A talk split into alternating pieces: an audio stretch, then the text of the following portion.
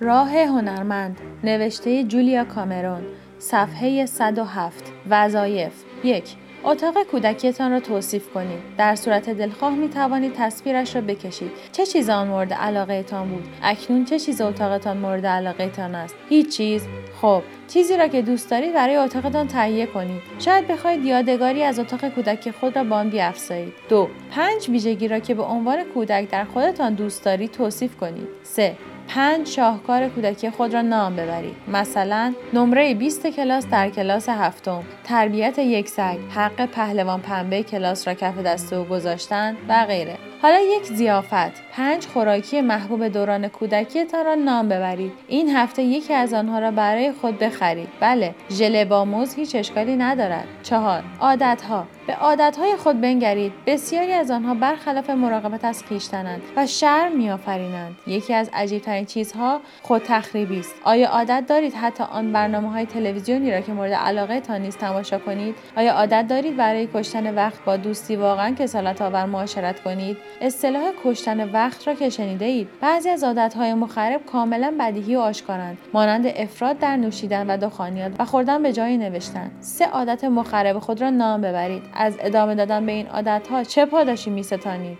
بعضی از عادتهای مخرب نامرئی ترند های مانند کمبود وقت برای ورزش کمبود وقت برای مراقبه همواره در حال خدمت به دیگران بودن عدم مراقبت از خویشتن معاشرت با کسانی که رویاهایتان را دست کم می‌گیرند. این گونه تخریبها برایتان چه فایده ای دارند؟ به طور مشخص آنها را توضیح بدهید. 5. دوستان حمایتگر خود را نام ببرید. حمایتگر یعنی این احساس را در شما پدید می آورند که موجودی کاردان و قادرید و امکانات و توانایی هایتان را به شما یادآوری می کنند. توجه کنید که دوستان حمایتگر این پیام را نمی دهند که بدون کمک آنها نمی توانید به چیزی یا به جایی برسید. با در نظر گرفتن این توضیحات سه دوست حمایتگر خود را نام ببرید. کدام یک از این خصایص آنها به طرزی ویژه و نیکو به شما خدمت می کند؟ 6. به دوستی که به شیوهی با شما رفتار رفتار می کند که گویی واقعا انسانی عالی و درخشان و قادر به انجام اموری خطیرید تلفن کنید. بخشی از برنامه بهبود و شفا این است که پشتیبانی بجویید. وقتی به اعمال تازه و متحورانه دست می‌زنید این پشتیبانی نقشی حساس و اساسی خواهد داشت.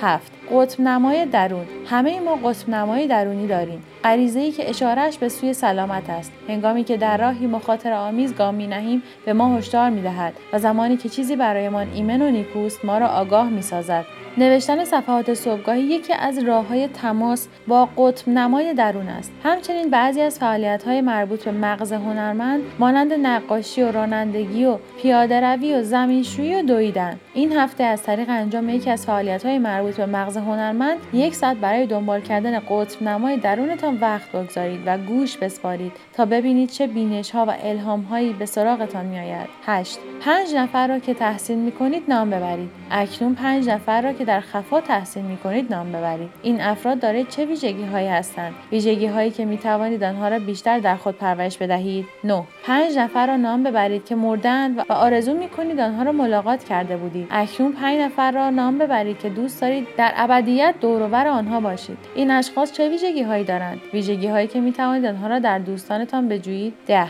این دو فهرست را با یکدیگر مقایسه کنید. ببینید چه چیزی را واقعا دوست دارید و تحسین می کنید و ببینید چه چیزهایی را فکر می کنید که باید دوست بدارید و تحسین کنید. شاید بایدهایتان به شما بگویند که ادیسون را تحسین کنید. حال آنکه قلب شما متعلق به هودینی باشد. چندی به دنبال کار دل خود بروید. رسیدگی. یک این هفته چند روز صفحات صبحگاهی خود را نوشتید؟ برایتان چه تجربه ای را در برداشت اگر روزی بود که صفحات صبحگاهی خود را ننوشتید به چه دلیل آن را ننوشتید؟ دو آیا این هفته سر قرار ملاقات با هنرمند درونتان حاضر شدید؟ بله بله و بسیار وحشتناک بود. چه کردید؟ چه احساسی داشتید؟ سه آیا این هفته هیچ رویداد همزمانی را تجربه کردید؟ آن رویداد چه بود؟ چهار آیا این هفته مسئله دیگری پیش آمد که آنها را در امر شفایتان حائز اهمیت بدانید؟ آنها را توضیح دهید.